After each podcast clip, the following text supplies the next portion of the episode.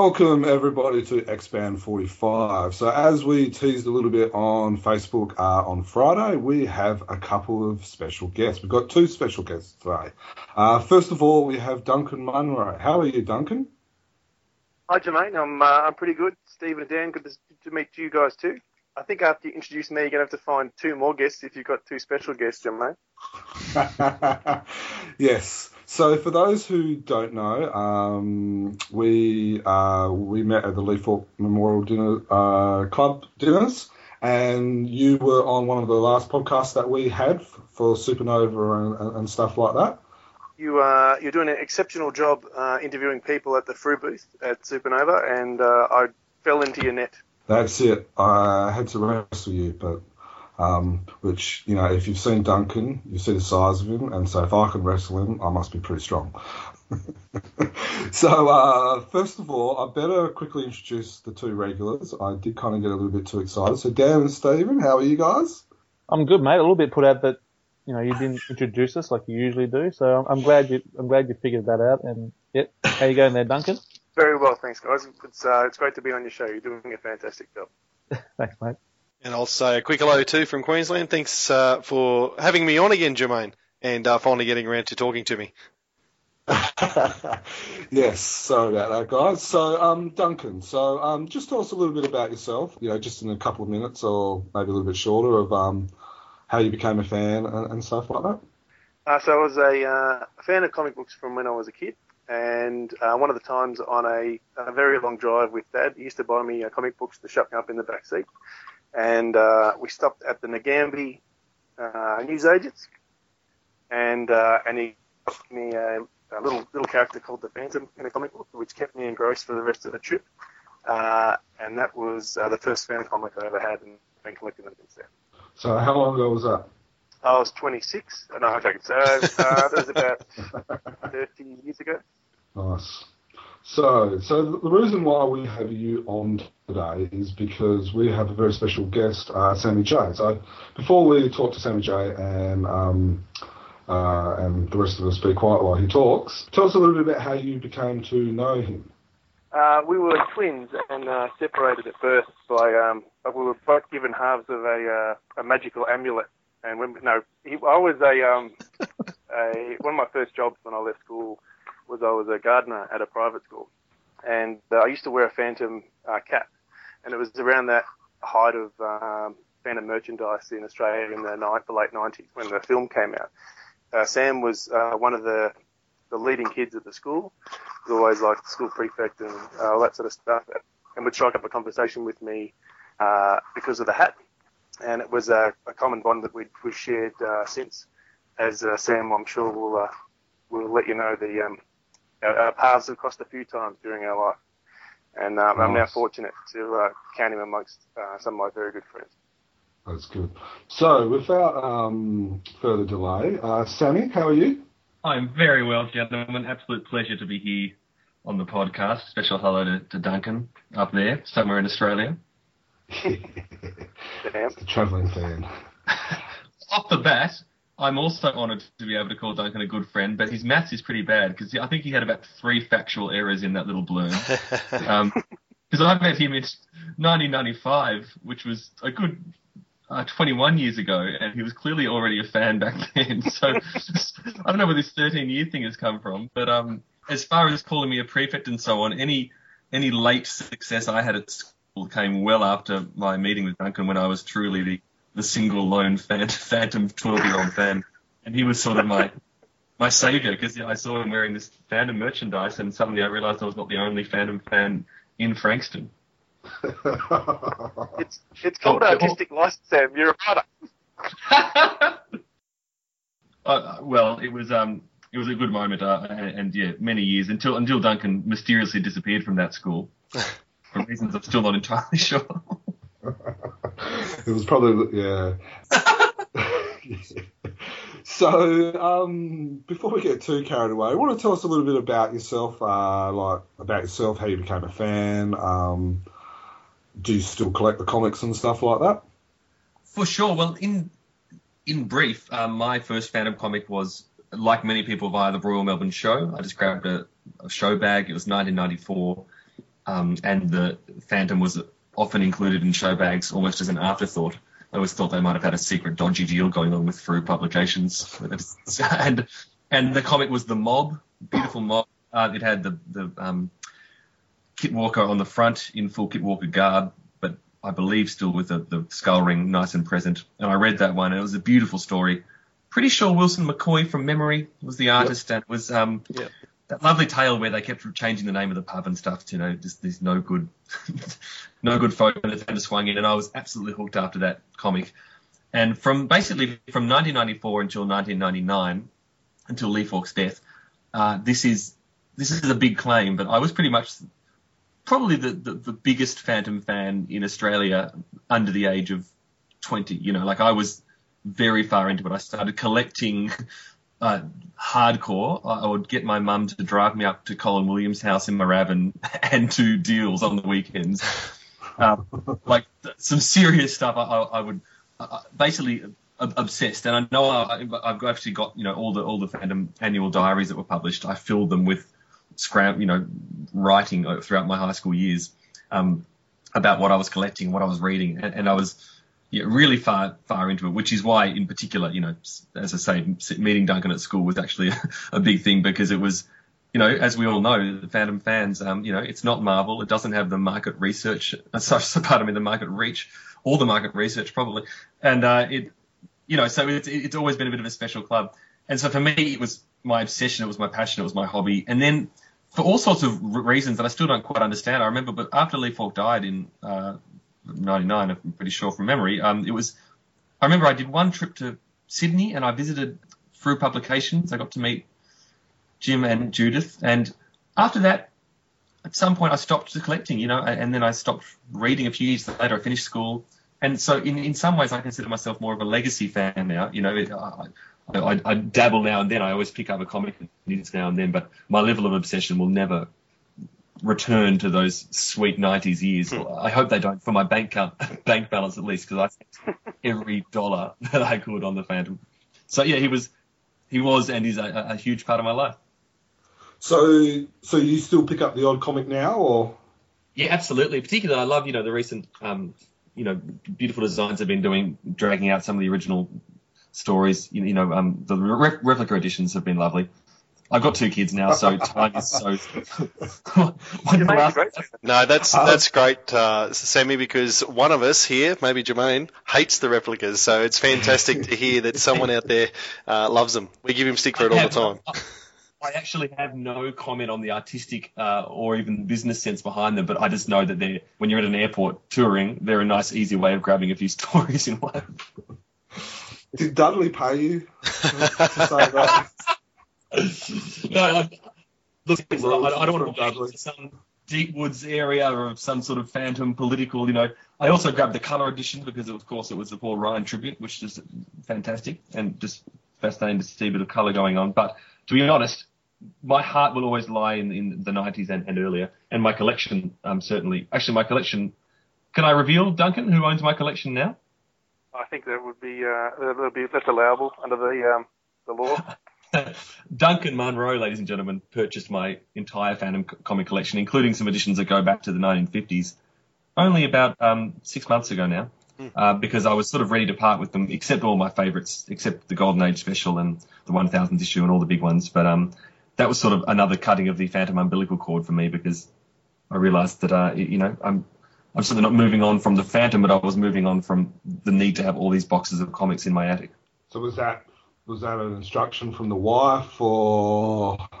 No, it was a, just a when uh, you know I felt really sorry for Duncan the fact that he hasn't let let go of this quest to get every Frew comic, and I and some of my some of my comics were some a handful of proper collector's items, and the best thing I don't know if I told you this at the time, Duncan, when you cashed me up, but um, um, all my best comics came because I started doing back issues and everything.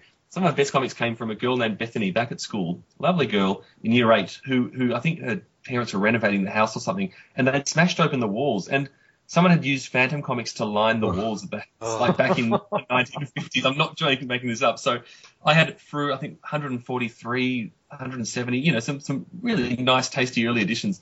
they've been sitting in, a, in the wall of a house in Seaford for half a century, Wow. Lucky. Just Wow. waiting. You hear stories about that, but yeah. So, what would have been your top uh, collectible before um, Duncan got his mitts on it? Well, leaving the comics aside, um, um, gosh, it's tricky. The one that was probably dearest to my heart was the six-inch Phantom figurine. You know, the beautiful one of just him with his arms on his hands on his um, hips, and uh, it's gone missing along with another item of mine, um, which is a different story entirely. But it, it, it breaks my heart that I haven't yet been able to track that down. I have got the Phantom Master Cell, which was signed by Glenn Ford and has Billy Zane on the back from the, the movie times, and I've got the Phantom candle. You know the Phantom candle, where if you Mm. burn Yep, it, yeah, but I've never, obviously, I've never burnt it, so I've never quite known whether they're promised that when you burn it, a skull will emerge. I don't know if that's true or not. um, Um, so, It is it- true. Yeah, What? it is true. I've got one as well. Um, but no, I've never burnt it either. It's just Well, how do you know it's true then? You just fall in for the, the hype as well. No, I've actually got one minus the ring. It's got a big hole in the bottom. nice. I've got I've got the little the beautiful Phantom bust as well. Um, and all, for me, it's, it's actually less about the. I'm trying to think of the things that like are expensive to give a proper answer because I know there are proper fans listening to this. But actually, for me, it's it's, all, it's actually the, the tiny little crappy things that I love the most. Like I've got the the the cardboard um, advertisement from the school canteen when the Phantom ice cream came out. you know, Oh, I've got I've got a I've got, I've got a, a cardboard um, backing from the newsagents in the 90s from Frew Publications that says this comic is now out of stock. Please contact your newsagency to ask for more. the really sweet nerdy stuff that no one will ever pay for. But, But no, those are those are actually really highly prized. That's Mm. unreal. yeah, people want them. well, you know where to find me. Yeah, I've, got, I've actually got a pretty. I was just before our, before our chat. Um, just going through my files because I've got a lot of newspaper clippings again right from the 90s, particularly around the time the movie came out. All these incredible. Anytime the Phantom was mentioned in the paper or anything, because again, as you know, as fans, you know it's, it's it's rare that the Phantom will be mentioned in the mainstream press. So you see a little reference or a cartoon, and I would cut it out and scrapbook it. So I've got this incredible. Um, you know, Nice. s- very specifically timed collection of Phantom media references as well. Awesome, because around then you've got the movie and all that, so there would have been a little bit more than normal. Well, it's the glory years. You know, I went through a few years of just, yeah, just keeping my Phantom sort of to myself, and then 1996 came, and weren't they the happy days? Mm. It was, yeah, you, you actually weren't exactly the biggest geek being a fan, Phantom fan. You know, because before then and, you know, afterwards from about 98 onwards, you were a geek being a Phantom fan. But for those couple of years, because you had Granny Mays and all that type of stuff, it was not cool, but it was half acceptable. cool, maybe a quarter cool. You, do you know what? Like, I was trying to, I was reading through a few because I got a few letters published, quite a few letters published in the Phantom forum over the years back when I was at school, and the first one one of the first ones I wrote was because I was in my science class, and the teacher had handed out. Uh, a comic called Blue Flame, all about natural gas or something. Yeah. And it was, yeah, it was Keith Chatto who had drawn it. And I got so excited in class because, again, it was like this glitch in the Matrix where the Phantom had actually arrived. So I wrote this full de- detailed review about Blue Flame, which is in one of the fruit I think I remember reading that actually. I can tell you, hang on, I, I've got the, it's, it was, if, your listeners want to research my, it's the number one, one seven, the first complete printing of the Reef, 1,170, and at the back page, uh, the $25 award winning letter, no less, which was like, you know, for a year nine student, that was big, big money. A whole letter all about, um, Blue Flame, the Keith Chatto comic. Well, you know what we're going to do after we finish recording? We're going to pull out 1170 and uh, give that a read. Enjoy, enjoy every beautifully written word, my friends. So moving on a little bit, um, so Duncan was telling me that uh, that you have um, slipped a couple of fan themes in your 2016 um, Melbourne International Comedy Festival routine. Is that is that true? Uh, yeah, it's it's it's more than true. It's it's um in fact my whole I'm writing a whole new show at the moment for the Melbourne Fringe Festival, um, which is then going to tour to around Australia next year and as part of the Melbourne Comedy Festival and Adelaide and Sydney and everything. The show is called Hero Complex and it revolves in a very major way about my around my love of the Phantom at school, and in also in a very major way around uh, the the friendship with uh, the very man we're speaking to, Duncan Munro, right now, who as you mentioned, and I'm not going to give too much of the show away uh, right now, but um, you know, the man, the man is a mysterious man who popped up in and out of my life a lot. Uh, It helps that I made a documentary about Duncan when I was in um when I was in year nine, so I've got this full documentary evidence of me as a 14 year old chatting to Duncan. But but the the Phantom is the crux of the show. In fact, I've been doing the publicity photos this week, and it's going to be me. I haven't. I don't know whether there's a copyright issue with this, but it's going to be me with the skull skull ring on. um, so if nothing else, hopefully my own fans come, but I'm really hoping that, you know, Phantom fans out there will come along and get a special um, bit of enjoyment out of the show. Oh, sensational. So, I'm sure we'll where, put it on the website. yeah, we'll definitely put it on the website. So keep us in touch with you know your tour dates and, and stuff like that, and we'll stick it up on our Chronicle Chamber and that. Thank you Um, so much. I will do. Yeah. So did you say it was just going to be Melbourne and Adelaide? Uh, no, it's so it's, um, it's premiering at the Melbourne Fringe Festival, which is in um, uh, Okay. From from September 15th onwards, 2016. But then it'll be my main touring show in 2017. So um, I'm, I haven't worked out touring schedules, but hopefully all the major capital cities will will get a chance. Certainly Melbourne, Sydney, Adelaide, Perth, Brisbane. Perth. Brisbane. Right. Perth. It's, Yep. it's, it, it is good to see that someone actually pays attention to Perth. You know, we crop up the whole country, so it's good that you know. We are. I, I am a I'm a long term supporter of Perth. I was in Perth, in fact, with a solo show back in January this year. Where were you? Huh? You weren't propping my show. well, I'll t- yeah, okay. Uh, I'll tell you what. If you if you do the Phantom one, I'll be there. I'll be there for your Perth one. Done. Deal. So um, no, that, that's good. Uh, we will definitely, for those fans that uh, that are listening to this that would be interested in it, we will put up uh, some details um, that we get from Sammy when he has all the dates and the locations all sorted. We'll stick it up on the web for people to be able to listen to it. So what we're going to do is um, just to let people know, uh, as as you know, there's five people in this podcast, so we can all kind of have a bit of a turn. Um, we have our so basically we're going to hand it over to Stephen and then uh, Dan, and then they're going to ask a couple more questions and go from there. Now we've got a lot of lot of uh, research. We've got our um, personal stalker um, who who has done a lot of research. So uh, before he has a go, we'll hand it over to you, Steve. Rightio. I was just wondering with, with your, uh, the show that, you, that you're bringing up, is that a solo show or is that with your, um, your little purple headed puppet, uh, Randy? Uh, no, it's a solo show, so the Phantom uh, himself will be the only purple-headed puppet in, in this one. Yep. Uh, yeah, this is because it's such a personal show, and, and Randy's actually over in Edinburgh as we speak doing a solo show there. So we've always done, we met doing solo shows, and then we obviously work together a, a lot, but we sort of call it an open marriage. We like to do our own things as much as possible, just to also, you know, creatively, it's it's fun to keep mix it up. And this show in particular is, is a very personal show for me. Um, talking a lot about the school days and stuff like that. So um, Randy was quite happy to sit this one out. Oh, very good. So, um, that's something I, I didn't know. I didn't know whether you, you guys got together, but you just really answered that question that you're doing your own solo things and then came together. So I was just wondering, yeah, so, so it's just a coincidence that he just happens to be purple. It, it is, and you know what? We're, Randy and I had been working together for like seven years before someone, probably Duncan for all I know, brought, brought up the fact that I spent all my childhood obsessed with the Phantom, and then my adult years, I'm, my colleague is a purple, purple felty person. the irony had genuinely been lost on me because when we because we made we, um we made a telly show and there and there were some Phantom references in there, and, and a lot of people thought that was a, a Randy joke, and actually no, it was just a personal it was a personal reference for me because I wanted to have the Phantom on TV. So the TV show is Ricketts, Ricketts Lane, I'm guessing. That's right, yeah. Yeah. So the, um, the Phantom stuff you got there, um, so was that your stuff or did you get it from anywhere in That- particular?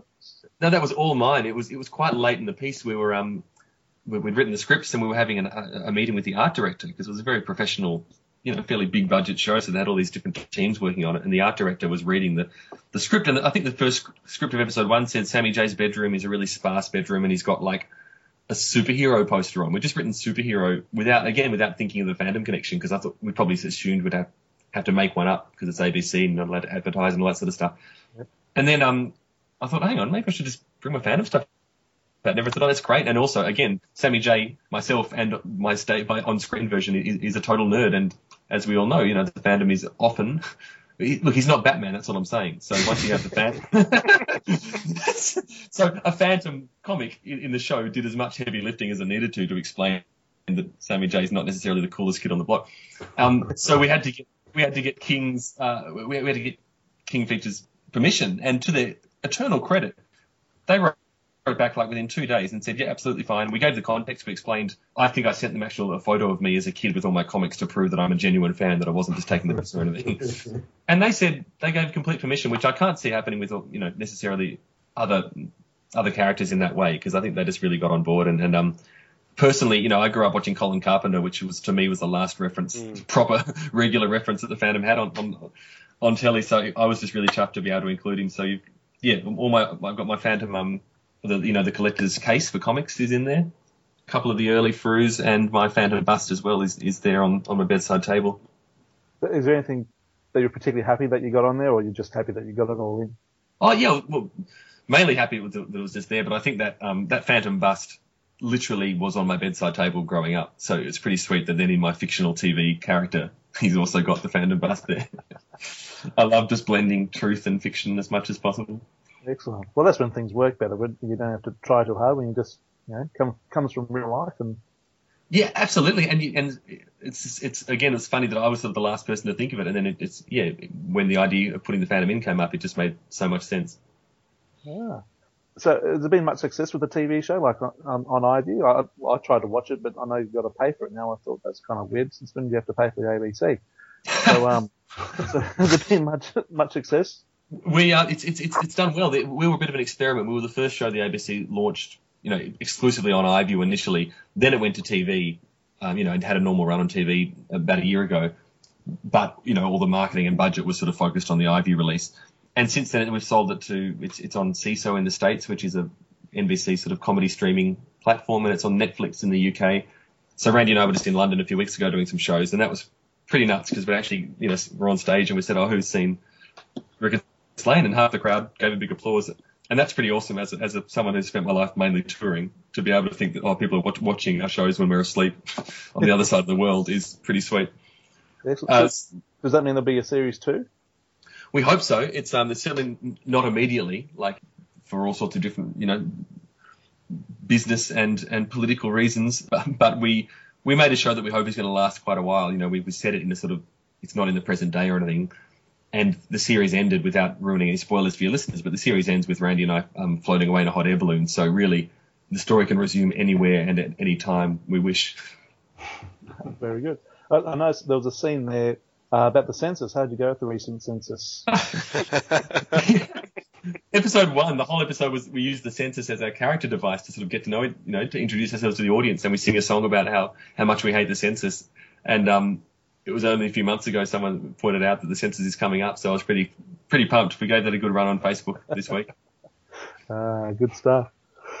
Our, our resident stalker, the ghost who stalks, he's um, brought to our attention a, a, a photo taken, I think, about 1999, uh, with you in your bedroom, and I don't think we've posted this up on our website. That is the proper stalking. Do, taking a photo of my bedroom 17 years ago without my Oh, it does look like it's through the through the uh, through your bedroom window, but you've got some fantastic gear in there. This how is- old is how old are you in that photo? Is this my Red Faces photo? I assume This the is one- your Red Faces photo. This, yeah. what I mean by that is I'm, I think I'm about to go and perform on Red Faces with my first ever Sammy J song. Yeah, that's a real photo. That's a real bedroom. And was there some um, some of your own art drawn in there, or was it? Uh, yeah, that's right. So this the, the Phantom. Um, the, yeah, there's a there's a Phantom, uh, but basically a, you know, I've copied a, one of the Frew comics. I forgot which comic it was, but I think he's jump he's splashing out of water in that one, with or without Diana. I can't remember. But I had for a while I was quite into my art, so I had the really expensive, fancy little markers and everything, and so that was one of them. What else? I think I've got the um, well the comic the comic box is in there, the collector's comic box, I think. I'm trying to look at my photo. I'm looking at it's quite small. It's like I'm, I'm looking through a peephole into your bedroom. the comic box is there. I can vouch for that. Now I know it's called the X Band. uh, Um, Dan, what else can you see in there? You would have studied that photo. a lot. Oh, the, the the thing that Oh, some, jumped out to me was the the poster, and I'm sure I had that poster up on my wall as well from the glow in the dark sticker set. Um, it looks like yeah. you blue tacked that up there as well. That is blue. I've still got that. That's in my, my box of. I've got several boxes of, of things still, and um, I've got that all folded up neatly, and uh, that was awesome. You know, and you, know, you before you go to bed, you have to get your, your torch out and shine it on it, just Yep. to give it some extra, a little bit of extra luminescence. to get you Absolutely. through the night. no, I was just going to say it's not still up in the bedroom today, is it? No, it's not. But um, do you know what?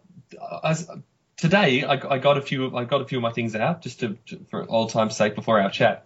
And my my daughter, who's four now, she walks in and goes, and she sees one of the Phantom Diaries and goes, "Oh, it's the Phantom," just like really casually, because I think she's picked up who the Phantom is over the last few years, just from. I've never really sat her down or anything to talk about it, but that was the first time I went, "Oh man, maybe I've really got a." You know, a Phantom fan in the making here. So maybe the glow in the dark stickers could be the perfect way in to either set her up or freak her out for life with glowing skulls in her bedroom. Well, what's actually ironic is, you know, the story The Mob, which you said was your first one. Yep. That um, that cover, Glenn Ford has actually modified that cover for the Phantom, and he's actually created uh, four glow in dark posters using that whole pose. Oh, really? Yeah. Yeah. So Are they available changed- right now? yeah, Yeah. yeah, you can buy them right now. He's just he's changed Mr. Walker to the to the Phantom. So Yeah, I should hope But so. that- that's That's a little more much the same. marketable. Yes.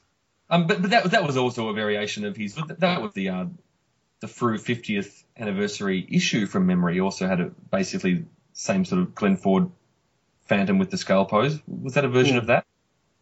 I think yeah, there's been a really, few of those type of poses. lots of good stuff. I might um. I, I- although to be honest, my, I, I'm going to look into that for my daughter. But she actually has. I'm going to throw to Duncan right now because Duncan actually gave probably the of all the gifts you get when you have a baby. This is nothing beats this one. Duncan, what did you deliver to my doorstep? Uh, so when Sam had his first daughter, can I tell this story? Is this okay? Go, please do. Yeah. So when Sam had his, his daughter, I uh, I was away and I wanted to, to help him celebrate it, and I sent him, you know, the the, the limited edition um, uh, pendants with the good mark on them Yes. that they had, and Yep. there were there was a, the knife, the, the knife, the the, um, the skull ring, the good mark, and the good mark pendant, and they'll come in those wooden boxes. Mm. And uh, and I had a spare one, so I, I tracked, dug it out and sent that off, sent that off to him, and he sent me back a photo of his daughter, days old, swaddled in the you know pink blanket with the necklace around her neck, and it was fantastic. Like I love that photo That is sensational. and then and then when uh, he had his second daughter, I had to try and track down another one. and they were getting harder to find, but I managed to uh, secure one and uh, and went to Poe's house that when I was in Melbourne to drop it off, and uh, he wasn't home. So I was on the front doorstep with a note on it, just saying uh, because Ayers has an S in it, and um, he sent a really nice message back when they got home. They'd been away for the weekend, and, and the next time I went around to his house, his oldest daughter came out. and uh, she's a bit because I hadn't seen her for a long time, so she's a bit unsure of this big man coming into the house. So she was hiding behind Dad's leg, and uh, she came into. She, she we, we were joking around and were laughing a bit. So she obviously I passed the test and it was okay because I was making Dad laugh. And she invited me down to her room and was showing me around and all her favourite teddies and everything.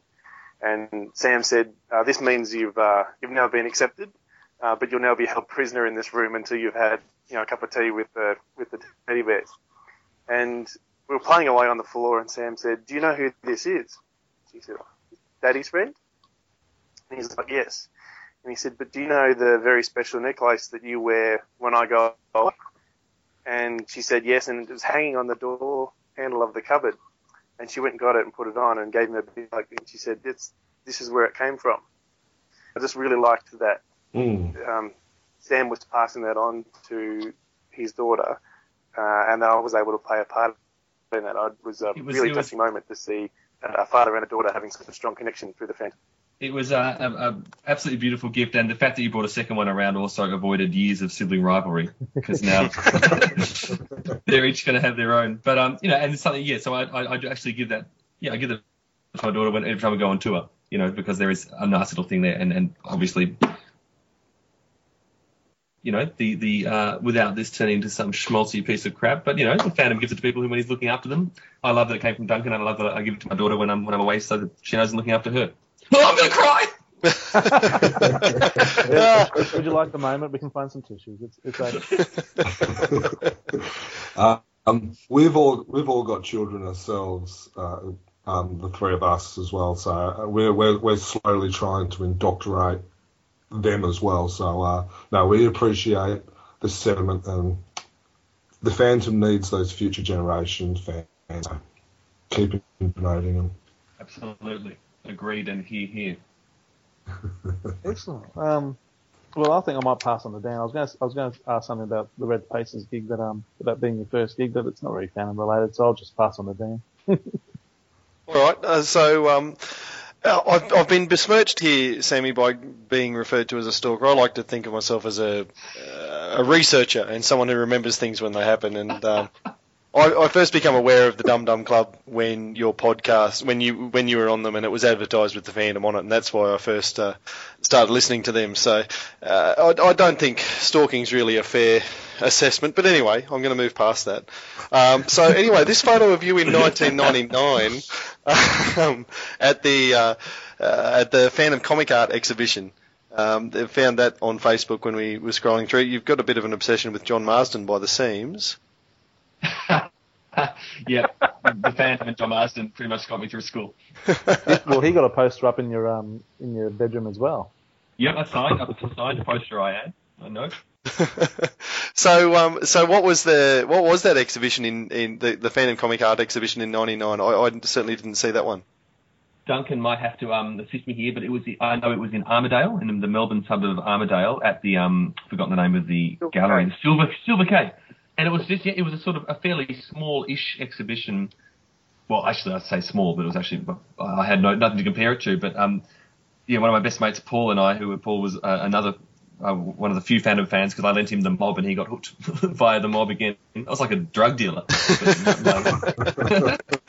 and um, he and I headed up to this exhibition, and it was just because you know after three or four years of, of the Phantom just being in, in your in your bedroom and via the comics, to see this stuff in real life. I remember I think they had some original Wilson McCoys there, and you can actually see the actual you know the sort of whiteout or the equivalent of white. You know you can see the pencil marks and stuff, and it was just you know what it's like when you see those originals. It was just mind blowing, and there was some.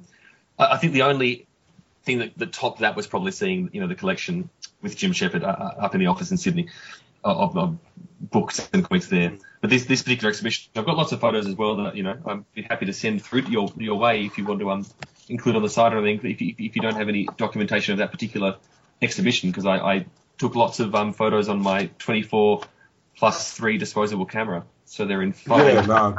That, that that would be excellent. We'd love to we'd love to be able to put those up. That'd be great.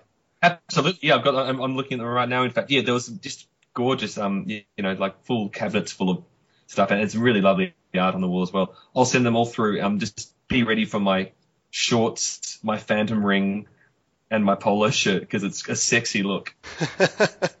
well, we were all stunning at the age of 17, At least 18. you wear a shirt in this one. Was John Marsden? Sorry, Dan. I'm going to just going to You're right. uh, jump in. Um, was uh, John Marsden a Phantom fan as well?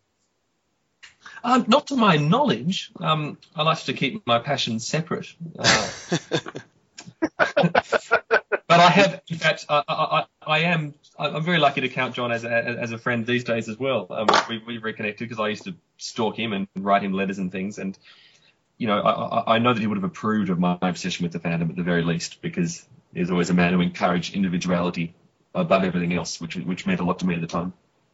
So that that individual individuality is that part of the uh, you've referenced on one of these things. You, you've said something about it being an artistic, um, you know, one of your artistic influences. Uh, ob- obviously, the show that you're about to debut has got some. Oh, yeah, that's a very clear artistic um, influence of the Phantom. But is there any other way that you think that he, the the characters influenced you? Oh, absolutely. And, and look, I don't even know if I could put it into, into words probably, but, but when you spend your formative years, and I'm, and I'm not, I'm not exaggerating this for effect, like, like, like I've been honest with you, you know, the past 10 years, the Phantom has not been a big part of my life on an active day to day level, but for those five years between the ages of 12 and 17, it was everything to me. And so I, it, it sort of seeps into you. And, and as someone who, you know, I'm, I'm a writer and, you know, I write shows and, and stories, I, the more I think about it, I think that idea of creating worlds. That's sort of what I do in, in, in my job, whether it's writing a book or writing a song or writing a, a stage show or a, whatever it is. Uh, I'm trying to create worlds, and I think that's what Lee Falk did so beautifully with the Phantom. And it wasn't just some throwaway thing. He, he created an entire world. There was a there was a backstory, the, the, the geographical locations, and you know that was that was my that was my escape. That was, and I'm sure many of you and your listeners will will relate to that. But to open up a comic and be taken away to these these magical places with these these rules of the world that will not be broken, you know, and and and things that you accept because that's how they are. And uh, there's just something, as I say, I'm, I'm, it's difficult to put into words, but uh, but I'm certain that that, is, that has become a huge part of my sort of creative flame, if you like, because. Mm the Phantom was, you know, on, on paper, what a stupid idea. A dude in purple living in the jungle. Like, but they, but Lee uh, made it believable and made it work. And, and that's the trick. That's the sort of magician's trick of any creative pursuit. When, even when writing a comedy song or something, you've got to set those rules up and bring people in with you. And then once you've set the rules, you can take them on a journey. And the Phantom was, you know, the was and is the ultimate journey. Absolutely, and and so beyond that artistic, like for personally, um, I feel like a lot of my social awareness or, or, or social consciousness uh, comes from some of those stories too about that awareness of others and fighting for good over evil, all of that sort of stuff. Does that have an influence on you as well? Mm. Do you think? That's a great question, and I, have never, I've never overtly thought about it, but um, there has got to be something, and I'm going to I'm going to touch on this in the show, uh, you know, but there's got to be something about the fact that I was drawn to the Phantom rather than all the dark villains who murdered and blood and gore, you know, and the Phantom was was his whole point. He drank milk. He didn't kill. He was mm. a really good dude. And so I don't know, it was a chicken or, or an egg thing, but for me, I was drawn to that obviously, and, and and the manners and the politeness and all that stuff. Utterly, you know, that that sort of all accords very much with you know my general outlook and sensibilities. But and, and, also, I think for me, also the whole the attraction on an artistic level was that there was this, the fact that the Phantom, just by reading the Phantom, you were engaging with history because we're talking about a character who, you know, when I got into him was uh, already 60 years old. And so you're reading a Ray Moore story or, you know, from, from the 1930s and the 1940s, and, you know, you're actually reading comics that were written so long ago. And so you can see history in action with the references and, and the way that the Phantom had to update over the years. Mm. And it's similar to well what you were saying about Ricketts Lane before being set in the past. That's one of the things I like about the Phantom is that uh, it's timeless because it's set in the past. Um, that's what makes it so accessible at any point. Yeah, absolutely.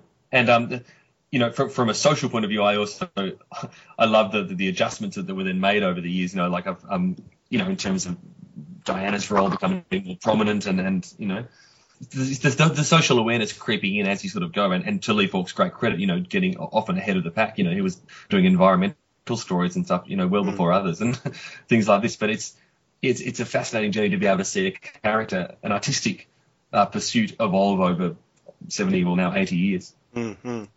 Now, speaking of, of Lee Falk, there's a, a, quote of his that I love, which is that um, uh, is it's, it's, about politics. He uh, says, "Down with dictatorships, up with democracy." And I notice on Facebook you've got a tasting of democracy challenge going on at the moment. Now, if you were going to if you were going to undergo the taste of democracy challenge in Bangalla, do you think you would want to lick the Skull Cave, Witch Doctor Mountain, or Lamanda Luaga's office? Best question I've ever been asked in any interview ever. Um, uh, I'm going to obviously the Skull Cave because who's going to pass up a chance to visit the Skull Cave? However, I would really want to avoid Guran because I spent all my formative years calling him Guran until the movie came out, and then I was really embarrassed. oh, very good. Very so good. I wouldn't want to mispronounce. How do you pronounce um, the Phantom's do- uh, daughter? Heloise? Yeah, I always say Heloise. Um, Heloise. I've heard some people call her Helo- Heloise. Heloise? No, surely Heloise. I will, I will fight anyone who tries to challenge me on that, but I could be wrong. No, agreed. We're all friends here on that one, I think. Great. Yeah. And, uh, you know, his adopted son, Arekakaka. I mean, that's a normal pronunciation. Who? You know, Duncan, he was making some movies back at school, and he was, and I offered myself to play the, the role of Rex, and um, I think you politely declined, Duncan, probably for legal reasons, if nothing else. Do you remember that? There- There's already uh, there's already a newspaper article where I've been accused of grooming one of the students at the school with Phantom comics.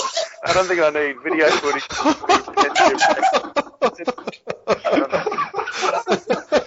That's probably. Is, is that the reason why you mysteriously disappeared from the school, Duncan? Okay, what? Was that in an interview I did?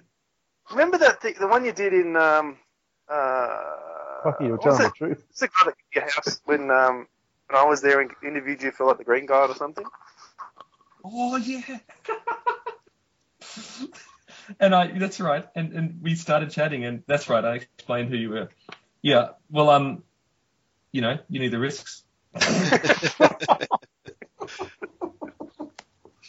All right. Well, if I can get this back on track a little bit, get away from the grooming, which I think um, we're, Stephen and I are both teachers, so neither of us are quite comfortable with this, this conversation anymore. Um, Just had to be doing all that um that PD stuff recently as well. that's right. Yeah, Well, the the new, new laws coming out. When anyone comes to my show, I've got literally, you know, pages of entries where I'm talking about what Phantom comics I swapped with Duncan, and I've written it in my in my Phantom diaries. We traded a lot of comics. I can say hand on heart, despite how, how it may look, particularly to modern day eyes, it was a most innocent uh, friendship at all times. That's fantastic. Now, uh, Sammy, you're obviously a, uh, a musical comedian, um, and and I'm sure that um, I'm not the only one. Surely, I'm not the only one who's gone back and had a look at a lot of your YouTube songs and this sort of thing with Randy um, as part of getting ready for tonight. But um, Austen Tayshus, back in the early '80s, put out a, a Phantom song, um, Phantom Shuffle. You aware of that one? I vaguely I remember listening to it back as as, as a kid. Yes. Yeah, so it's it's not fantastic. It's it's probably not worth going back and having another listen to. But it it did it did strike me that perhaps it's time for another Australian comedian to put out a new Phantom song. Can we expect a Phantom song as part of your um as part of your show? Oh well, your timing couldn't be better because I'm deep in the middle of writing the, the show at the moment, and the the boring, honest answer is quite quite possibly. However, I've got to balance. The whole challenge with this show is it, it, it, there's a lot of the Phantom in it, but also if I'm only pitching to people who care deeply about the Phantom, I'm going to limit my audience, obviously. So it's sort of how much can I bring the general public audience with me, educate them about the Phantom uh, uh, enough for them to enjoy the story, but then not not go too hard, you know, because no one want, no one likes someone banging on about their own personal passion uh, for too long. So if I can find the right song, I, I, I, have been thinking about one song actually, which has not been written, but you know, the idea of the Phantom being my only friend at school, like, you know, how was he, he was the best friend because he'd never take your lunch money or give you a wedgie. He's just always there for you. Awesome. But yeah, got- it's all it's all in the process of being written. That that might be better as a stand-up bit for all I know, but we shall see. And you know, if, if, if it helps the listeners buy tickets to my show, then there will definitely be a Phantom. they'll, they'll be lining up around the block now. All four of our listeners are going to be right there with you. If you want, if you want Does a that mean cheaper there's more part to be played on on your podcast song, listening? Because that's impressive. if you want a cheaper part to be played on your song, I'm your man. Just just sing out. A tuba. Did you say tuba? Is Tuba, yeah, apologies. the, the big brass instrument. Yeah. Duncan's not not offering any musical skills, I note. What can you play, Duncan? Uh, I'm I'm just I was I was uh, just glad that he confirmed that it was a tuba, that it was the brass instrument. He wasn't going to play a potato. I'm sure all of us could chime in on the tom tom drums. We'd be fine with that. yeah. In fact, my I think the entire guys just the guys are hitting you up, Sam, because they want another song they could rip off to use as the theme song for the podcast. yeah. I'll write you a Phantom song regardless of that. Don't you worry about that. If you want a Phantom song just for the podcast, mark my words, I will give you one. We can only pay you in old Frews, though, so. That's more than I, uh, that's more than I need. No, I, I pledge to you right now. I'm gonna I'm gonna write you a Phantom song uh, as a theme for the podcast. Because is it not Phantom 2040 at the moment? Is that am I correct? Yes. I, I, I had a flashback when I heard that, um, and it's I couldn't possibly beat that in it, in its awesomeness. But I'll, I'll write you one anyway, um, just so you could use next podcast. That is my pledge. Oh, that's, that's sensational. Awesome. Thank you very much. Phantom 2040. That was that was days getting up early in the morning before school to watch. That was that was part of the glory years when the Phantom came, you know, came into the mainstream for a while. Did you pick up the DVD when it was released a couple of years ago? No, because I've still got the VHS tapes, so I don't need no DVD. Going old. and I've got the Super, I've got the Super Nintendo game as well. I was I was deep in there. oh wow. What did you think of the film, Sam? As in the film '96. Hmm. I um, if I can quote myself from the uh, Freud letter that I referred to earlier. Hang on, this is my own words. Um, uh, even Billy Zane seemed to be enjoying himself more than in any of his other movies, though that may be because The Phantom was altogether a more enjoyable and fun film than many others. So I was pretty unbiased at the time. I think I saw it five times at the cinemas. Uh, I've got I've got the CD soundtrack. I went to the premiere. I went to the premiere in the Herald Sun. You were there, Duncan. Uh, Greater Union Cinemas. I remember like that was this. Uh, I've got a whole VHS tape of you know Billy Zane being interviewed on on on Recovery with Dylan Lewis and all the press stuff. However, this is all skirting the question of what I thought of the film. I thought the film was bloody amazing because I was a Phantom fan, and I think they were very very loyal to the Phantom in many ways to the film's detriment. As- as a- um, because with the benefit of hindsight, I see it was a fairly throwaway film, but man, I cannot express how much that film meant to me at the time. You know, what are you, you guys potentially slightly older than me when the film was released as Phantom fans? What was your reaction? I don't think I saw it five times, but I I reckon I saw it once or twice at the, at the, at the cinema. Did you enjoy it at the time? Like, was Oh, it? Were you absolutely. yeah, like how could you not? It was just so faithful. I thought, like seeing the biplanes and stuff, the world. I don't actually think I'm older than you. I'm thinking we're about the same age, so I'm not quite old, old. So I'm still I'm, nine, early. I'm 19. Just to clarify, I'm 19. Duncan's allowed to make up his own ages, and I'm allowed to make up my own. Um, I'm early to close to becoming mid 30s. So the other guys are mid to late 30s. They're the old farts. Well, in that case, uh, being exactly the same generation, yeah. Do you do you remember being as were you, were you into Phantom at the same age then? Oh, absolutely. Yeah. Oh, Yeah. in fact, I challenge you for being the biggest fan um, from '94 to '99 in Australia. Um, I think that's a bold claim to make, and um, one that needs uh, needs measuring. Well, in that case, bring it on. Let us begin. We need, we need, I, I deem Duncan, I, I declare Duncan Munro has to create some sort of table or point system. We will publish this on the website, and Duncan, it's like a Phantom treasure hunt. We need to prove how much of a bigger, wh- wh- which one of us was a bigger fan in the 90s to, to, to crown the, the teenage Phantom fan late 90s Australia. If you want fighting words, how's that? All right. as long as as long as there's a ban on uh, any more photos of shirtless teenagers with ties on. oh, bugger! There goes half my routine. I just want to know how come we didn't connect. Why weren't we pen pals back in the day? Because man, were you lonely like me as a Phantom fan? Was it was it all sort of in the bedroom rather than Yeah, oh, I hanging out at parties talking? I've got strong memories of um, I wore a Phantom cap to school, and I caught the bus into school, and every day for about six months, the big kid up the back would steal my hat as he ran off and throw it under the back wheels of the bus, so the the bus would drive over it as he went away. So okay, I don't know this uh, um, this story, but I'm, I'm about to provide you with um, ultimate sort of retrospective uh, uh, catharsis on that. And I'm going to throw to Duncan because this is a true story that'll make you very happy. Duncan, what did you what, what did you do to the schoolboy who made fun of your Phantom cap?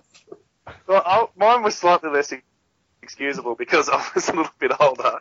But I was uh, I was about eighteen. Yeah, no, I was one of the staff members. But um, and it's and it's, and it's and it's probably not good given that, that Dan and Stephen are school teachers. But I was a uh, the groundskeeper at a private school, and I used to wear this phantom hat, and it was uh, uh, I really liked it. And uh, one day there was a kid that was before school was showing off in front of in front of some of the girls. It just recently integrated girls into the school. It was a, it had been an all boys school before that, and so this 15 year old kid was responding appropriately to uh, this this newfound presence of, of the opposite sex. And uh, I was I was driving him with a tractor with a big trailer on the back of it and these huge drums, and I was picking up the bags from um, the art room that throw out all the kids' art products and stuff. I was collecting them all in this big, like a big skid. anyway, this kid was trying to show off, and he was, uh, ooh, the Phantom, ooh, ooh, Phantom, and he's like trying to tease me and stuff like that. I was just ignoring him and carrying on. And you got you guys, the school teachers, you, you might be able to uh, know the level of tolerance that you'd require. and um, you know, I was picking up these uh, uh, bags of old papers and artwork and stuff and throwing them into the back of this thing. And the kids thrown up, picked up one of the bags because he couldn't get my attention. I was just ignoring him. I was listening to you know music or something.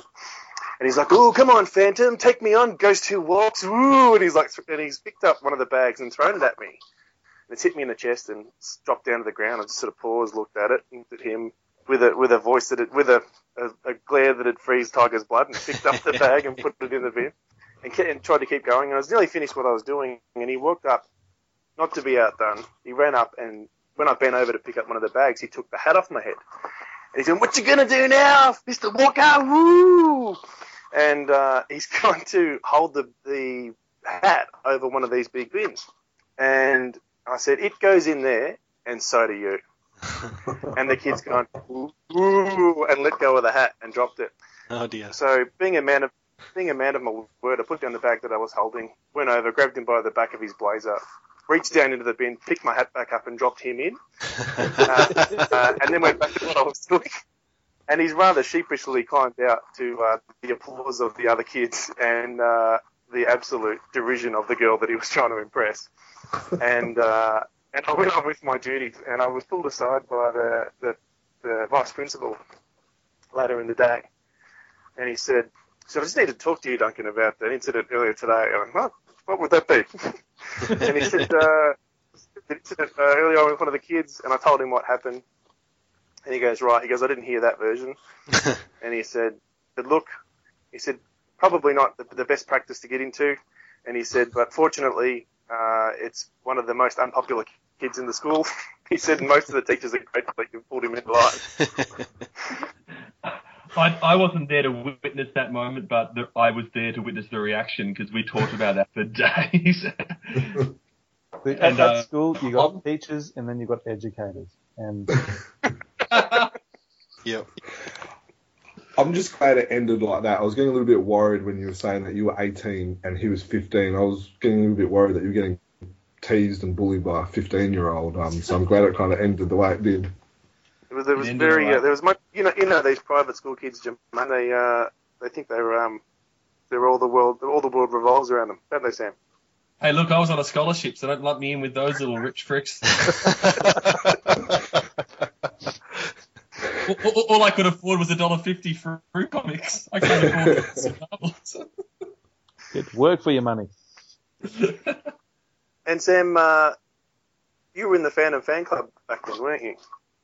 Majorly. I was in all like there was a couple because you know I was in the dynamic cards club, and then um they just stopped producing Phantom cards and started producing all other rubbish that I didn't get into.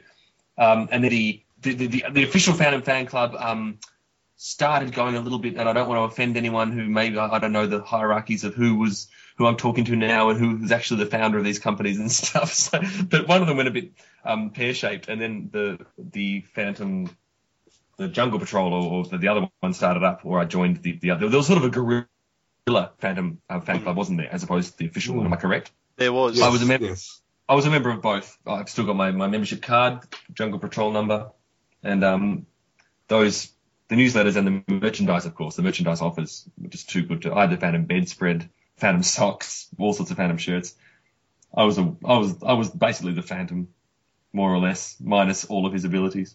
Beautiful. Now, you- said you said Sammy in the Dum Dum podcast, and I, and I I wonder if this is what you were talking about when you said that you lost a, a piece of memorabilia or, or, or merchandise that was special to you. Is that the Phantom mug that disappeared at the ABC? Oh yes. So, it was, so, I lost two things. So when, when we were writing Ricketts Lane, we were at an office at the ABC. We were, we were in office for like two weeks until they kicked, kicked us out in too much noise. Um, and we um, and I had my Phantom figurine there, my little six inch uh, figurine, and I had my Phantom mug.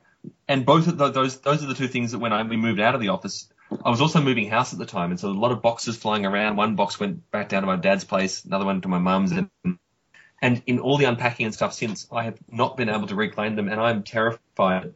Uh, In fact, I suspect that mug actually got pilfered at the ABC by some taxpayer-funded ass. Wh- which which mug was it? We've got a lot of. Um, if you could describe it, we've got a lot of fans who probably would recognise it.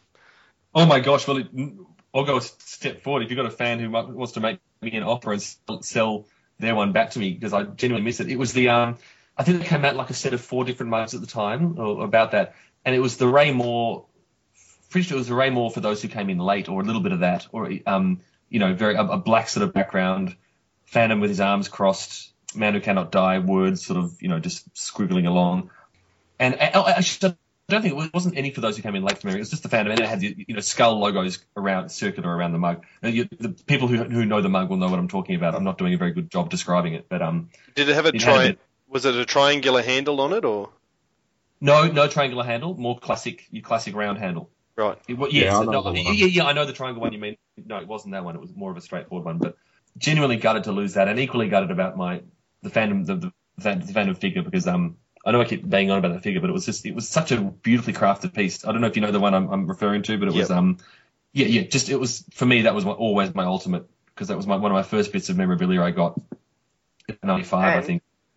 And one of the first things you put into one of your shows, Sam. Yeah, hang on. inch figure featured in Bin Night. Oh my gosh, you're right. In in the stage show. Hmm. I've just Uh, forgotten the. Billy- can you remind me of the line? Ninja Turtle. That's Uh, nice. It's been Yeah, yeah, I'm talking about my favourite items, and Randy says, and I, I refer to the Teenage Ninja Turtle set, and he says, "Oh, you haven't even got Donatello. You've replaced him with the six-inch Phantom figurine." yeah, well, um, my gosh, you Duncan, you just reminded me that there is every chance that that's actually in Randy's shed with all the bin night props. I'm um because I think at some point we're actually we we're flashing it up on stage. Um, that you've just given me a genuine clue, live on I'm live on on air. Dan stalks, I investigate. research, I research. Steve delivers. oh, very good. Well, I'm glad we were able to provide that community service for you, Sam. Thank So, you. uh, listeners have a mark. next week on next week on Lost and Found, the boys are going to look for. it's a it's a new it's a new segment we're offering. Yeah, next week they're going to look for the, the biggest teenage Phantom fan circa 1997. That's right. But if there I'll are come up with a anyone out there that's if there is anyone out there that's got a spare uh, mug that we're talking about, you know, feel free to get in touch with Sammy J, and you will have a very happy fan. You will, and, and I will pay you in what I'm going to do anyway, which is writing a, a little Phantom theme for the X Band.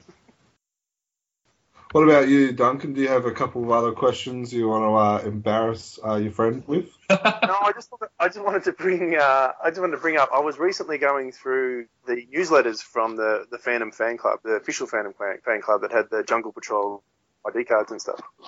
And I was looking through trying to find uh, an article that I'd sent in, and I found the issue that I was looking for, and next to it was a letter that was written in by Sam McMillan. Um, do you mean a letter? Yes. Sorry, go yes, on. with the with the cartoon of uh, the the Phantom in the wheelchair. Oh no, God. So the, the people that out there that have got who have the collection of those newsletters will be able to find some of Sam's early work.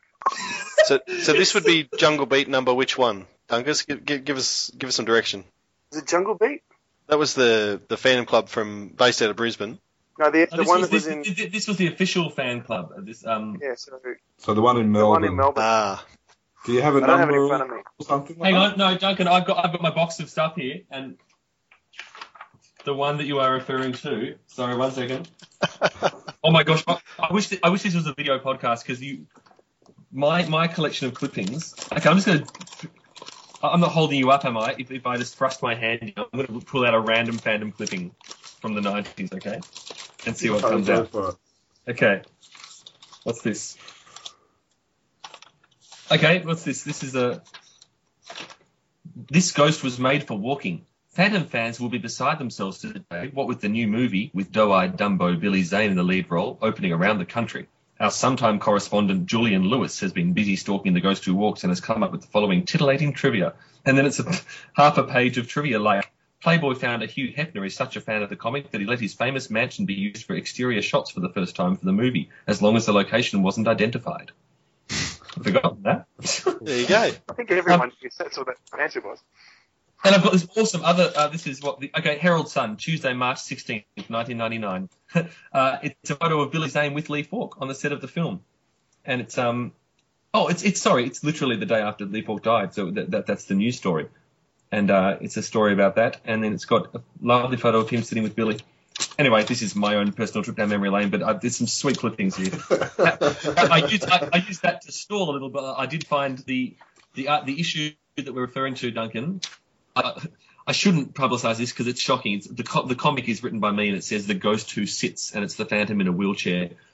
Not just that, but I remember somewhere else in another comic, I, I did the same inappropriate theme and said the ghost who cannot walk. And again, it's the Phantom in a wheelchair. So I had this bizarre obsession with bad, in, inappropriate puns or wordplay.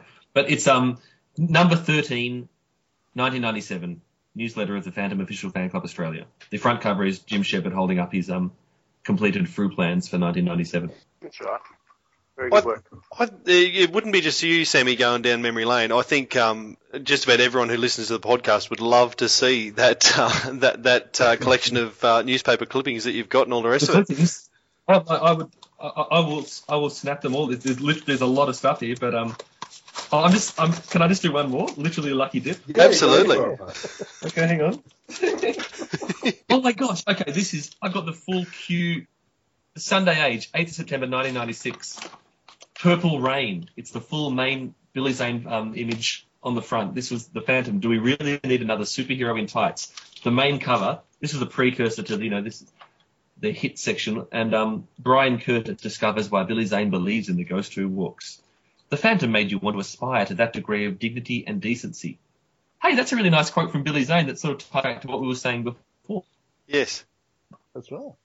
Uh, look, it's, it's, it's, there's, there's pages and pages here. Um, I, I will take some time to digitize these um, and and share them with you if you guys if you if you think listeners would enjoy. Then um, I've got some sweet stuff here.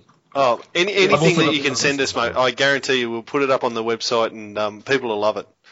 Okay, coming it'll be coming your way. I, I, I guarantee. Awesome. And my I've just found my official member card as well. What about- what uh, is that the one where you went up in the ranks and, and started as a patrolman and then went up? That's correct. In fact, in fact, why don't we use our official first membership card as the true test of who was the bigger Phantom fan? Ah. If you can find yours, I I commit. As as the uh, as the official judge of that, and because it's way less work than me making up a matrix and asking you all questions, I endorse that course of action. Well, my membership, I was a PC one at this point. It was valid from August 1995 until July 1996. That was my first membership card. So August 1995, the gauntlet has been thrown, and like Donald Trump releasing his tax returns, you sir have to release your official membership card, or Sammy J wins the battle. Well, See, is it is it uh, who was there first or, or who attained the higher rank? Oh well, that's a great, great point. But I'm going to say Because I, I was a lieutenant in the uh, Phantom Club. No Oh, way.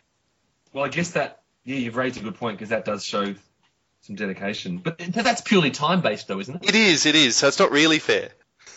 So I would have, unless I, of course, defected, like I said, because I got sick of that fan club and joined the. The newsletters were far less pretty, um, but far more informative. In the, um, I'm just finding the official. Yeah, they were. The last few were were very informative and, as you as you say, not very pretty. No. They, they don't just let you go up in military ranks just because you've been around long enough. It's also to do with your your skill and uh, your intelligence and. Okay, yeah, no, it's just because you get hung around. Every year. Um, well, even if you did, if, if you truly achieve uh, lieutenant, then you need to prove you need to provide the card. I'm going to provide the card to you guys to publish on your on your website. So I'm coming clean. I'm being upfront, and I need you to do the same. I, I'll I know where the folder is. I'll dig it out. Oh, there's some nerves in the voice already. It's wavering, isn't it? I think I was a lieutenant. Maybe I was just a It's you do know it's recorded now, Dan. So if you're not a lieutenant, we can No edit one's this, can't we. Stephen? What's it worth to you? Oh my gosh. You're also, you're also going to get you're also going to get put on. Mil- We Oh, just lost you, Duncan. Oh, ASIO attacked. Dan's trying to sabotage the line. I bet this is what Dan's doing. He can't handle this. Uh, I can see, uh, the first thing I'm doing when we hang up is going to find those bloody cards. Has Duncan, has Duncan, has Duncan, is he the ghost who Duncan left the building. He might have done what he did back at um. Oh, no, uh, he's still there. Canberra, the nation's capital, just not of internet connections. Sorry, I was just filling out this census. Uh,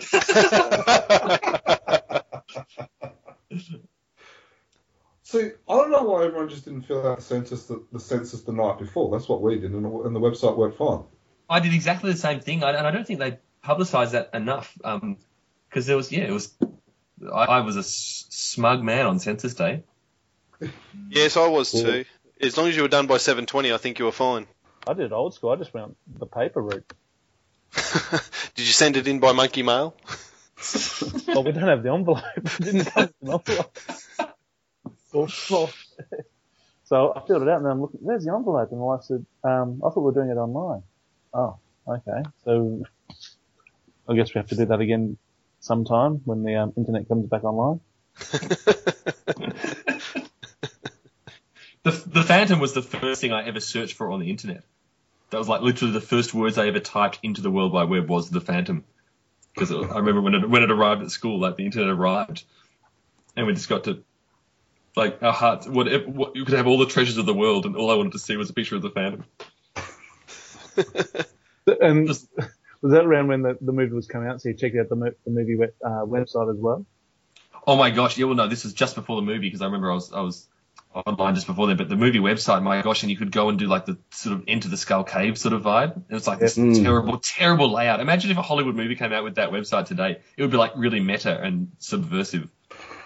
Well, these days there's there's all manner of ways you can be. Well, you can certainly follow Chronicle Chamber on Facebook, and the, but there's there's a Phantom character on Facebook. The Phantom's on Twitter. There's the, the Chronicle Chamber again's got the Instagram account. I'm sure there's a Snapchat Phantom out there. I haven't found him yet, but you can you can catch up everywhere. I am I, I'm well aware of, of your Facebook page. In fact, I need to make sure that my own Sammy J page because I don't have a personal Facebook page. I just have my my comedy page. Um, I want to make sure I'm following your page. How do I get How do I get to your Facebook page? I'm gonna do it right now. Chronicle Chamber. Chronicle Chamber. Chronicle Chamber. Yeah. This is uh, riveting listening to it too. This is what podcasts were made for. the sound of a man tap typing. and I just tell it, yeah. And then I give you, I, I go like, yeah, there we are. I'm now like to a page, eh? How's that? Oh, 'Cause then I can now link in, and I can, I'm going to send through my um my credentials your way. Oh, you've got those. Is that one of those pop art? You know, these these new. Yeah, pop Right. vinyls.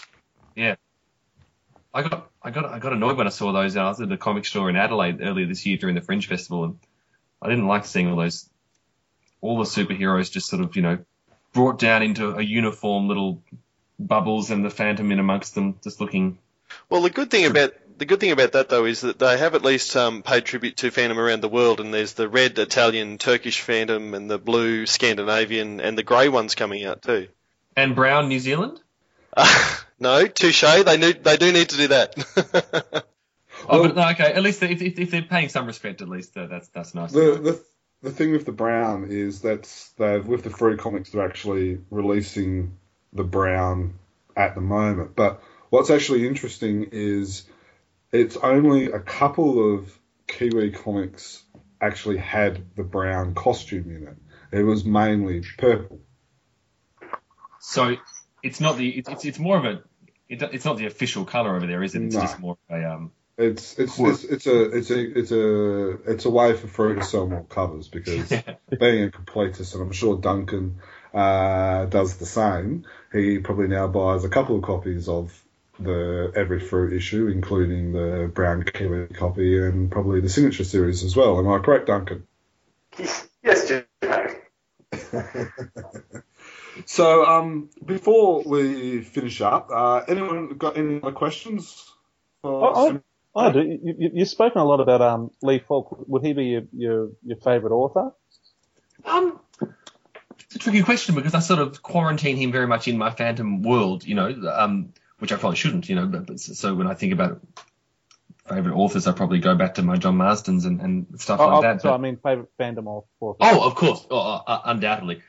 Primarily because I was just, you know, I, I love the classic stories and, and I always enjoyed the thrill of the Scandinavian adventures, you know, and, and particularly them being full, complete comics, of course, was always a, a great joy. And, and, you know, but for me, it was always effectively wonderful, wonderful fan fiction. I mean that you know, in a genuine way, like I would, I would adore it. But for me, the fandom is and was Lee Falk.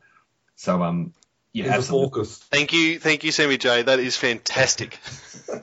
I mean, uh, how can you not be? Uh, yeah, I don't. I don't see how the. I, I I would. I would come at a discussion about the best writers who are not Lee Falk, but I don't think you can start by not acknowledging Lee Falk as the best. Thank you, Jermaine. Thank you. Sorry, man, I didn't realize I was wading into a centuries-old battle there, but I'm.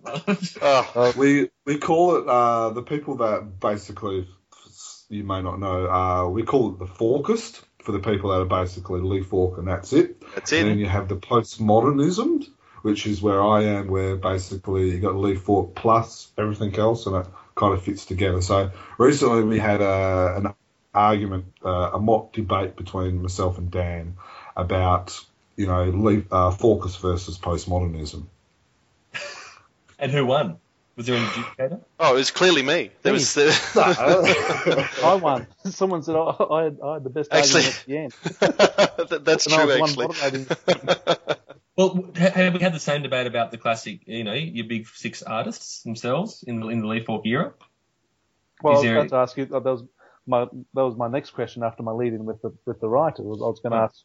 I was actually going to ask you if you had a favourite artist, and but then we can go on with this discussion if you like. Well, no, no. Well, I'm, I'm terrified to say my favorite artist now because I don't know who's going to leap on me and use me as a fodder in their ongoing war with their podcast colleagues. But look, my, my favorite. This is a this is a this is a it's, it's a split answer because you know what I can hand on heart at the time I was a Seymour Barry man all the way and Mm. just just because I just love you know the, the, the realism of it and and I, wonder whether part of that was the fact that as I say you know knowing that the Phantom was not the the Marvel adventures you know Seymour Barry was the one who would most sort of compete in that world in terms of you know his visual style I, I felt. Uh, but for whatever reason I was all about Seymour. However with some hindsight stepping back and when I now when I dabble back in and look back it's all about Wilson McCoy for me. It's because that to me is is the nostalgia element and the historical element and and so I got to say as a, you know in the 90s Seymour Barry these days McCoy all the way Interesting. Yeah. and yeah I can't fully explain that but it's just something that these days I yeah I'm not as excited by by Barry's stu- um, work in the same way I was and I, I think Wilson has got so much more of a sort of this beautiful very unique style like it's you look at that and you're clearly reading a Phantom comic and no other Phantom comic in the world Yeah. no other comic in the world And I, and I don't think you're um you're wading into anything there. We all uh, we all respect the the, the big the big three because I think uh, we a lot of people would throw Ray Moore in with those as well. But you know those, those two are certainly the iconic Phantom artists, and everyone has a uh, has a great respect for them. Are you not going to give Billy Lignante a chance just because he draws the Phantom's eyes once or twice? You're not going to include him in the in the Champions League? Well, you said six. Who are, so um, Bill you'd throw in? Who are the other two? Well, no, actually, I, I realised as as I said it that I was overstating it. Of course, we have more, more McCoy, Barry Lignante, um, and then hang on, come the '90s, we were we were at Seymour, still, weren't we? Yeah. So yeah, About, yeah, 93, 94. And Yeah. and he's still producing now. Um, you can you can jump on his website and get a, a commission if you like. yeah, I actually saw that a few months ago, and, and I'm I got to be hand on heart after talking about the Phantom for an hour. I'm, I've never been more energized about getting back into this world, gentlemen. You've, uh, you've so, so I'm, It's um, amazing how that happens. I was, um, at the start, a couple of years ago, I was getting supplies for school. I turned around and there's a whole row of Phantom comics. I picked them all up and I haven't stopped since. And, and yeah, my, my, my um, bank account hasn't loved me. Neither is the wife. Did you start reading them, like specifically, or was it more the collecting, or, or was it the reading that? Oh no, that oh, got you yeah, back went in? back and reread them again because like I'd had a, a little bit of time away from them. Yeah, but went back and found my my old collection, which was all still intact back at uh, mum and dad's, and so now they're all in the in the comic boxes. I know you were saying six months ago you, you got rid of yours. Um, mine's growing now. It's it's Um, um, well, Duncan and I had a very strict arrangement that I would have custody access to my children. Uh, Duncan, can you confirm that arrangement, please? Yes, that's that's uh, absolutely correct. Excellent. And and I did keep all of the ten dollar annual specials. Um, I made a point of that. So between them, I've surely got quite a bit to to, to go on. Mm. Yeah, well, uh, I think it's good. Um, I actually caught up with a, a Perth guy, uh, Callum, who um, Hmm. who has recently, similar as Stephen, um, re-energized his collection and stuff in the last couple of uh, in the last couple of months. He's just recently got it all out of storage and stuff like that. Um, and had him over for, for lunch yesterday with a, with another fan and went through my room and stuff like that. So um, yeah, so I'm, I'm glad the podcast has helped uh, re-energize you as well.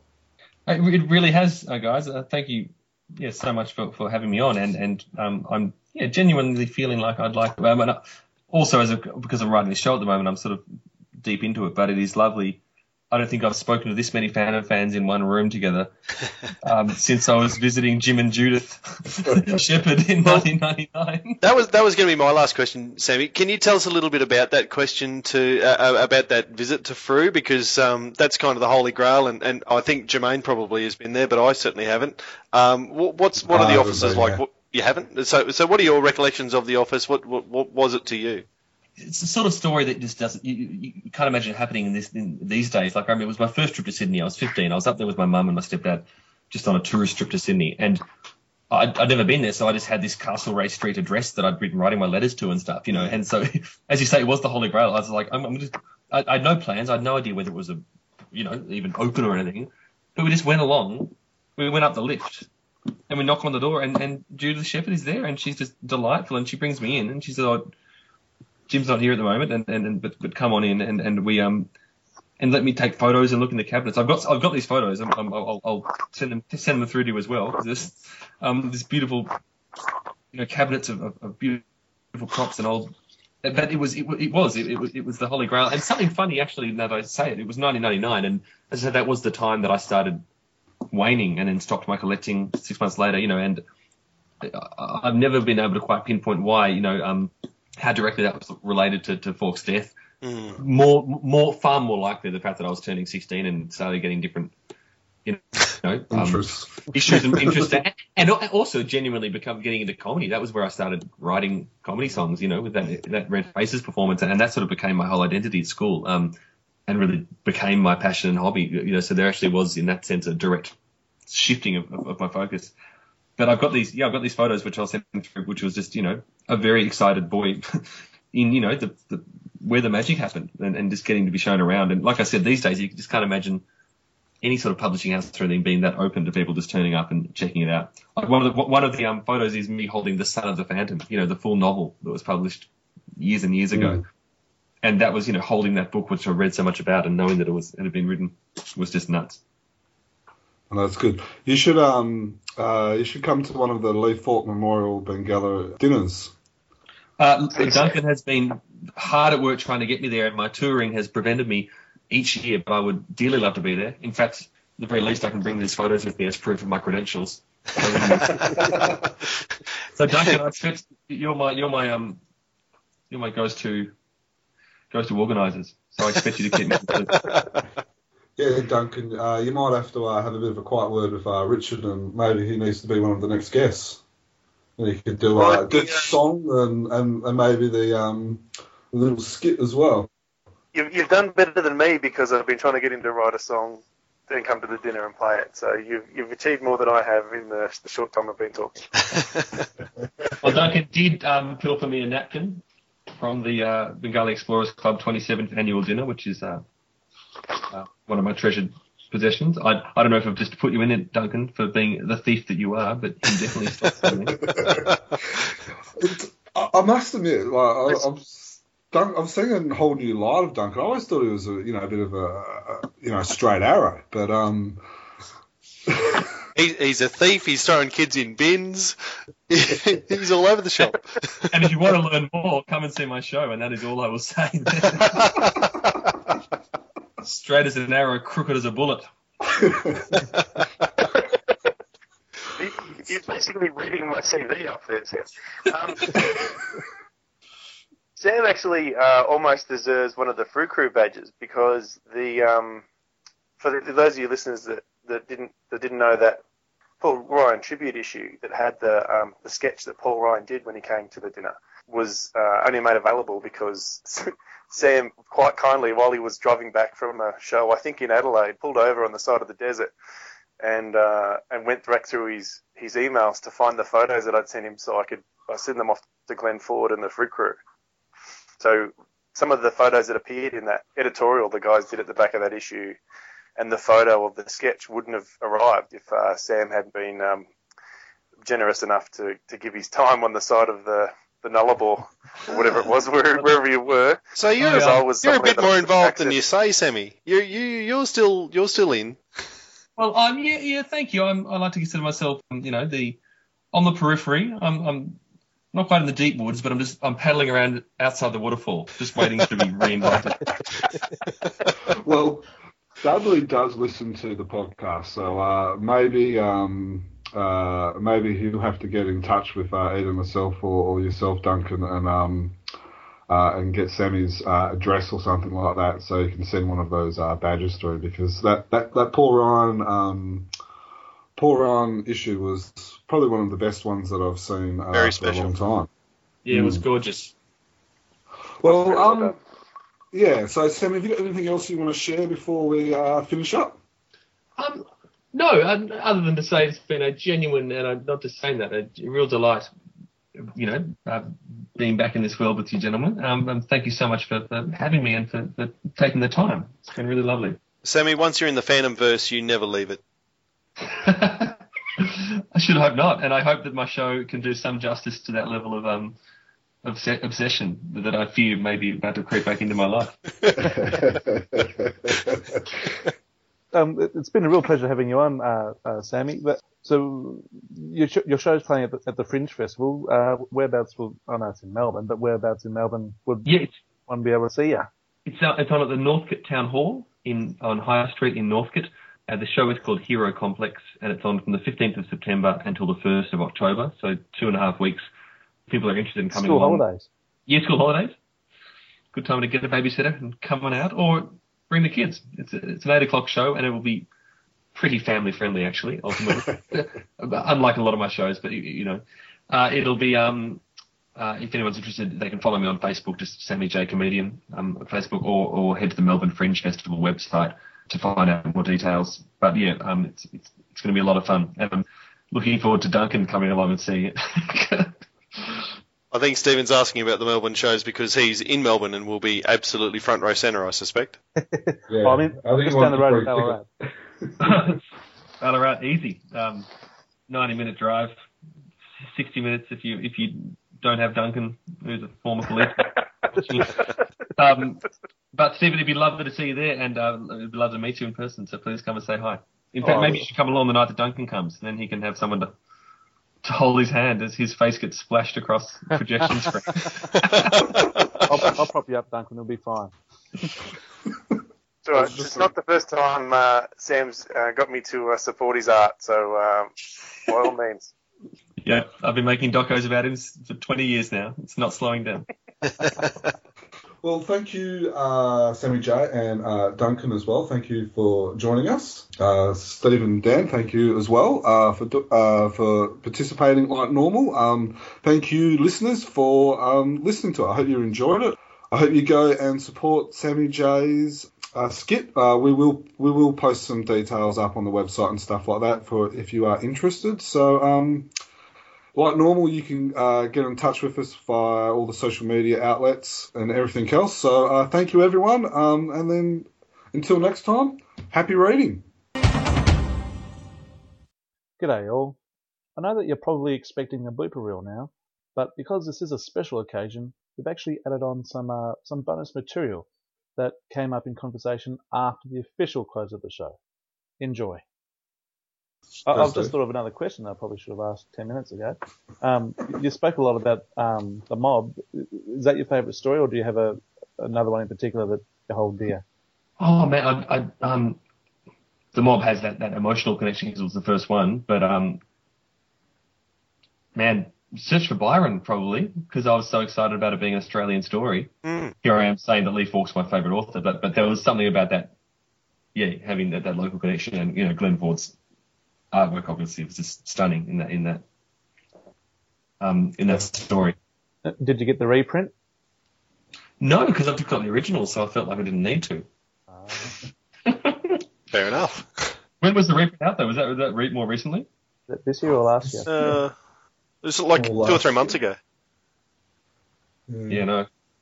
I'm still um you know still working my way through the incredible replica series that uh, everyone knows and loves. I mean, I don't I've, know um, if they're all the exact same front cover. I, I'm- I will give you that.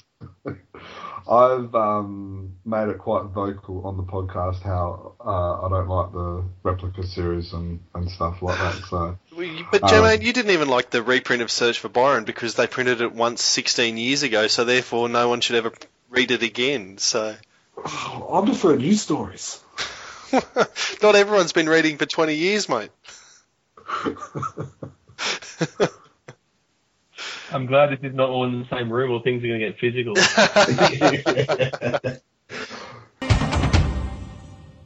Thanks, everyone. That was so fun. For the past week, Sammy J and our resident Ghost Who Stalks, Dan Fraser, have been battling it up over emails to crown the biggest Australian adolescent 90s Phantom fan nerd.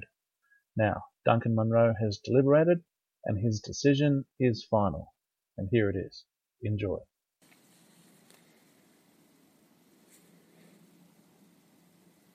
And I now present my judgment based on the evidence presented to me by the ex-band tribunal. In considering the case, I have deliberated heavily on the robust arguments provided by both sides. Impassioned statements have been received and reviewed from both claimants, but it is important to remember that while the jungle recognises the dubious prize a successful claimant is laying claim to, justice must be foremost in the mind of the court at all times. In considering the submissions, I make the following remarks. On the question of the age of the applicants, I find them comparable and therefore point advantage to neither. On the matter of familiarity with your local trader in items of phantom ephemera, and the proportion of your meagre available funds to acquire treasure, I find you both faced adversity through the tyranny of distance, the depleted funds of a teenager, or the absence of a complicit parent to drive you when the footy was on TV. The court finds equity in the efforts of the adolescent Master J to make regular treks to the Moorabbin Comic Quest Empirene of Phantom Law and negotiate with Colin Williams. So too did the young Master Fraser similarly seek out to learn from an elder in his region of the deep woods in the form of Hendo. I note both applicants demonstrated exceptional initiative, drive, and ingenuity to overcome such adversity, including creating their own artwork, cannibalizing cherished comics to make displays and posters, and the use of unlicensed or alternative products to supplement your treasure collection. This was evidenced by the images provided, but it should be noted for the record Mr. Fraser was marked down significantly for the dilution of the phantom theme amongst his bedroom adornments, which demonstrated an interest in sport in addition to our hero. Sport and the appreciation of same is not the natural habitat of the nerd and indicated a diversity of interest not common in the fanatic. However, the court recognises the phantom has a particular affinity within the Australian culture, and cross pollination with our national pastimes is inevitable, so this was discounted. In this respect, I found that there was some variation in the material displayed in the images. But despite this, the heart and commitment behind those displayed treasures was commensurate with the environment. On the matter of official recognition, I note that Mr. J was a member of both fan clubs, and while only attaining the rank of junior non-commissioned officer, the effort to enlist in two different arms of the services, short of actually joining the Jungle Patrol, is equivalent to attaining the rank of subaltern in only one club. All discussions of the legitimacy of either of these clubs is best left to the ruminations of a separate tribunal. The physical evidence presented was considerable, albeit for the large part inadmissible for a number of reasons. These included not of the appropriate era, too much bare skin, or submission to the judge while, by bashing on the door of his chambers during deliberation. All desperate tactics from both claimants, which left the courtroom filled with the unmistakable stench of de- desperation and thwarted aspirations. Notwithstanding the weight of respect and gravitas to which the court recognises the endorsement of Mrs. Fraser, her unsolicited testimony, made to a third party as it was, is hearsay and must be excluded by the rules of evidence. The social aspects of both claimants' cases were brought to the attention of the court and aired, without reservation or any semblance of personal preservation from either claimant, and the court recognises the moral fortitude required to be that honest about your level of commitment. While Mr. J successfully recruited a fellow fan, which outweighed the efforts of Mr. Fraser, the court can be left in no doubt that Mr. Fraser's attempts to woo women through dairy products must be applauded with the unabashed admiration of male fans everywhere. Sir, the court salutes your sacrifice, and the community thanks you for your service. Closing arguments were heard from both parties. Those received after closing were dismissed as overzealous, but no adverse assessment was made as a result. Special mention must be made to the efforts of the adolescent Master J, who, in a breathtaking display of self confidence and pomposity, addressed in his personal chronicles us, his future readers, while penning his adventures. In true phantom spirit, the would be heir to the phantom mantle chronicled his adventures, peppered though they were with references to puppy haircuts and household chores. The cathartic confessions of the dedicated fan who sacrificed his Saturday to repeated viewings of the one piece of external media to the film the defining Phantom event of that era. In an age before teaser trailers, the internet, and spoiler alerts, he pored over every VHS paused frame, seeking clues and Easter eggs before they were even a nerd staple. The firm belief that his adventures, musing, and presumably his occasional forays with the Singh Brotherhood would one day be of interest to another living human is strong evidence of someone's meta embracement of the world of the Phantom. The level of commitment required to mirror 21 generations of phantom chronicling is almost enough to cancel out the sin of doing so in a John Sands Phantom Diary, thereby surrendering its future speculative and exorbitant value on eBay. But in the end, the court must deal with the evidence presented and the facts submitted with due application of the rules of evidence. The scales of justice must be balanced, fair, and applied in the spirit of equity. I found the ardent supplications put forward by both parties were intense, but respectful to their opponent. The style and alacrity with which the supporting evidence was presented was entertaining and within the spirited competition of healthy debate. But I, along with the court, bore witness to the surprise evidence presented to the court, not revealed in the pre hearing disclosure, of one candidate citing physical evidence published for the entire fandom community to see of a teenage fan so entrenched in phantom lore, so dedicated in his collecting and devouring of adventures of our purple clad hero. He not only noticed an error in continuity, not only took the time to verify his suspicion through research, not only thought anyone would care about what he had noticed, he risked personal discomfort, social isolation from his peers, and invested 25 cents for a stamp, and wrote to the publisher of the Phantom comic, the then owner of Frew Publications, the late and truly missed gentleman Jim Shepherd. He raised with the man himself an error in the message from the publisher, and who, as a teenager, read those? moving said publisher to not only concede his oversight but to present a reward for his boldness and daring. In the fine tradition of the phantom law being applied with judicial and balanced consideration for centuries throughout the jungle, this level of bravery, courage, conviction, and attention to insignificant detail, in addition to the acknowledgement from one of the great and esteemed holders of phantom law, Mr. Jim Shepherd, this court demonstrates no compunction in awarding the somewhat inauspicious title of leading adolescent mid 90s Phantom fan for now and throughout perpetuity to Mr. Dan Fraser, Esquire. The court will now retire for an afternoon leaf through of the Golden Age special, go forth and maintain the Phantom's peace.